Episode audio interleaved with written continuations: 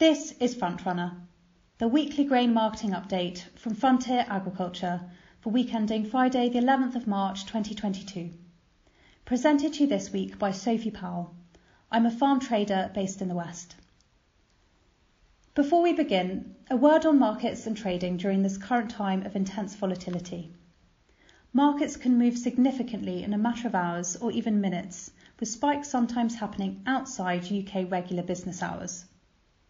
MyFarm is our free online platform which offers Frontier customers 24/7 access to market information, grain prices, and the ability to sell grain at a time more convenient to them. With a MyFarm account, you can see live global prices, market reports, exchange rates, and the commodity pricing directly relevant to your farm, with options to set alerts and sell grain all in one place. To learn more, visit www.frontierag.co.uk forward slash myfarminfo. Links to more information about My Farm are included in the description notes for this episode. Now, let's get straight into this week's update by starting with wheat. The escalating conflict following Russia's invasion of Ukraine and subsequent fears for future wheat supplies from the Black Sea led to extreme volatility in wheat market this week, resulting in new record highs for futures markets. Wheat futures rose to the highest record this week, with Paris futures exceeding 400 euros per tonne and London futures rising above 300 pounds per tonne breaking the previous record set in 2008. With Ukrainian ports effectively shut down and increasing sanctions for Russia, the world's major wheat importers are being forced to turn to alternative origins for wheat supplies, with the EU being of particular interest. Tunisia received offers above $500 per tonne and ultimately cancelled its tender, but Algeria paid $485 per tonne, including freight, and reportedly bought 600,000 to 700,000 tonnes of optional origin wheat. To ensure it maintains sufficient wheat supplies until harvest, Algeria had to pay $140 per tonne more than the supplies the country secured in February. Traditional supplier France increased its soft wheat export estimate from 8.9 to 9.7 million tonnes and said there was room to increase by another 500,000 tonnes to 1 million tonnes if needed as a result of the Russia Ukraine war. The United States Department of Agriculture, commonly known as the USDA, updated its World Agricultural Supply and Demand Estimates report on Wednesday, and the revised data served to provide a short period of calm for wheat futures.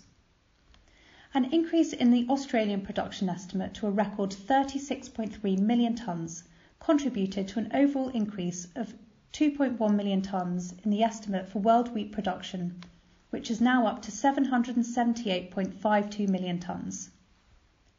With lower usage, world stocks are increased by 3.3 million tonnes to a new total of 281.51 million tonnes.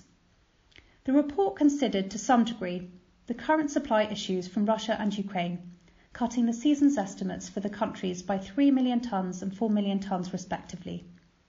However, these cuts are compensated for by Australia, the production estimate for which is up 2 million tonnes to a total of 27.5 million tonnes, and by India, which has a production estimate that has been increased by 1.5 million tonnes to a new total of 8.5 million tonnes. Overall, the USDA sees world wheat exports down by 3.5 million tonnes, with an anticipated total of 203.11 million tonnes. On paper, increased global stocks present a bearish set of statistics. In reality, the world is seeing record high prices for wheat as a result of the loss of Russia and Ukraine as the primary wheat exporters. China is the world's largest wheat producing country and this season it harvested an estimated 137 million tonnes. The country's domestic wheat consumption exceeds its production by over 10 million tonnes, leaving an import need of 9.5 million tonnes. This week, China's Ministry of Agriculture and Rural Affairs had stated that the country's wheat crop condition could be the worst in its history after heavy rain delayed autumn planting by up to a third. The USDA estimates that China holds over half the world's wheat stocks, 142 million tonnes, and that it may need to consume a significant volume from this if production falls. The Chinese government is allocating $250 million to strengthen field management in winter wheat regions to control the impact of poor weather and stabilize production. Increasing imports to fill any deficit could prove challenging and would come at the worst possible time with disruption to Ukrainian and Russian supplies at present. The Minister of Agriculture of the Russian Federation said on Thursday that Russian food security is ensured and that Moscow would continue to service its export obligations for global agriculture markets. That may be of comfort to Chinese importers, but it's unlikely to improve prices. Now let's turn our attention to what's been happening with barley this week. The patterns for UK old crop feed barley have continued in a similar fashion this week, with generally more buyers than sellers coming to the market. Old crop stocks left unsold on farm are now mainly in strong hands, especially in East Anglia, where selling is very limited despite unprecedented high prices. Both trade shorts and end user demand are competing for supplies to see them through to harvest. The ongoing situation in Ukraine has made new crop estimates unpredictable, but this week, an announcement that barley exports from the country have been banned in the short to medium term has added to the bullish sentiment in the current barley market. In an average year, Ukraine would contribute around 18% of the world's barley exports. New crop feed barley trade in the UK is seeing more activity as growers take advantage of prices, which, while not as high as old crop values, are still well above average. A steady stream of end user buying interest has also been seen this week as consumers look for a little certainty in a very uncertain time. New crop malting barley prices remain firm with few sellers present in the market more activity may be seen when spring drilling gets underway in the UK. Drier weather in the UK this week has meant a start of spring field work with nitrogen being applied to winter barley crops. With another few days of dry conditions forecast, drilling of spring crops on lighter land should also pick up pace. It is unlikely that drilling of barley will commence yet on heavier land, as heavy rainfall in February has resulted in soils that need time to dry. France recently reported that 76% of its planned spring barley area had been drilled as of the 7th of March. Taking a look now at oilseed rape. The main focus of the oilseeds market currently is the ongoing conflict between Russia and Ukraine, with previously important factors fading from consideration in light of the situation. For example, this week the USDA's World Agricultural Supply and Demand Estimates report significantly cut its estimates for the South American soybean crop. Usually such a cut would be a great market mover, but in current circumstances the reduction had little impact.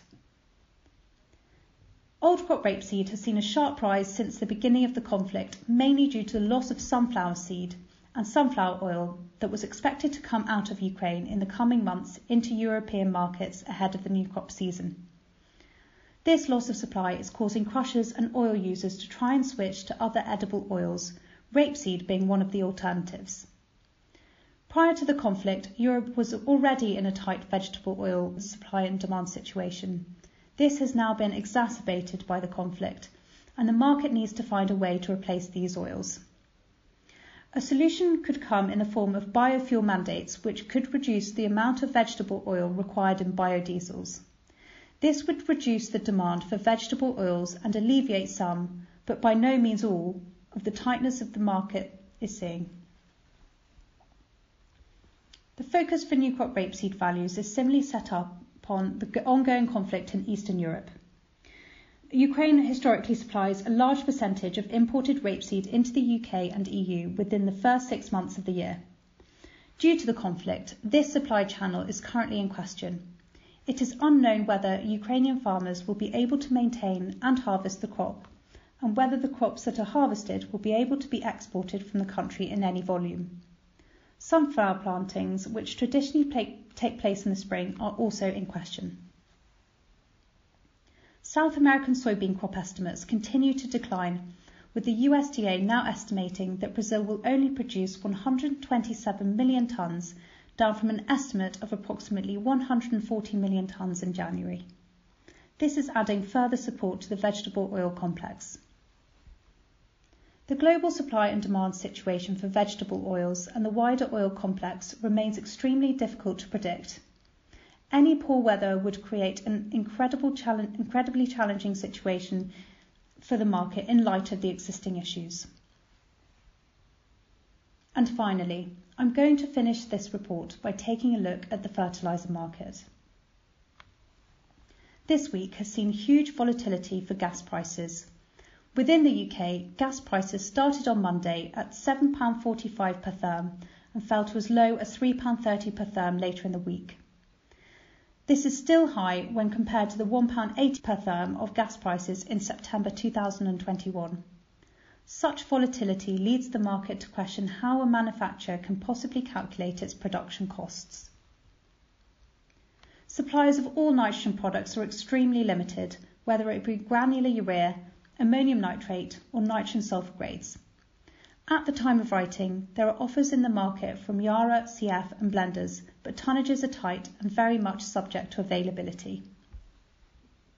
The last trades of urea on a freight on board basis ex Egypt was $1,050 per tonne. This equates to £920 per tonne before haulage to farm. Some European producers have dropped their production by as much as 40% as a result of high gas and ammonia prices.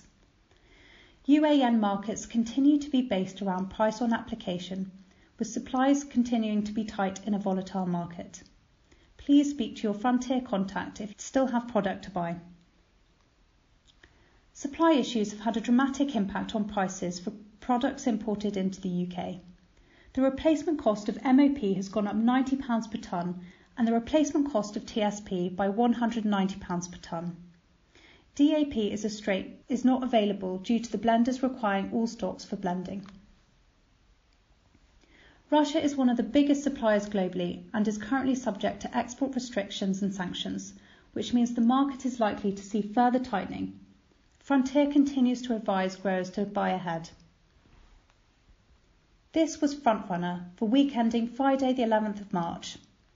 If you'd like help with any aspect of your grain marketing, please get in touch by visiting our website at www.frontierag.co.uk. Or if you're a customer, you can speak to your local Frontier contact.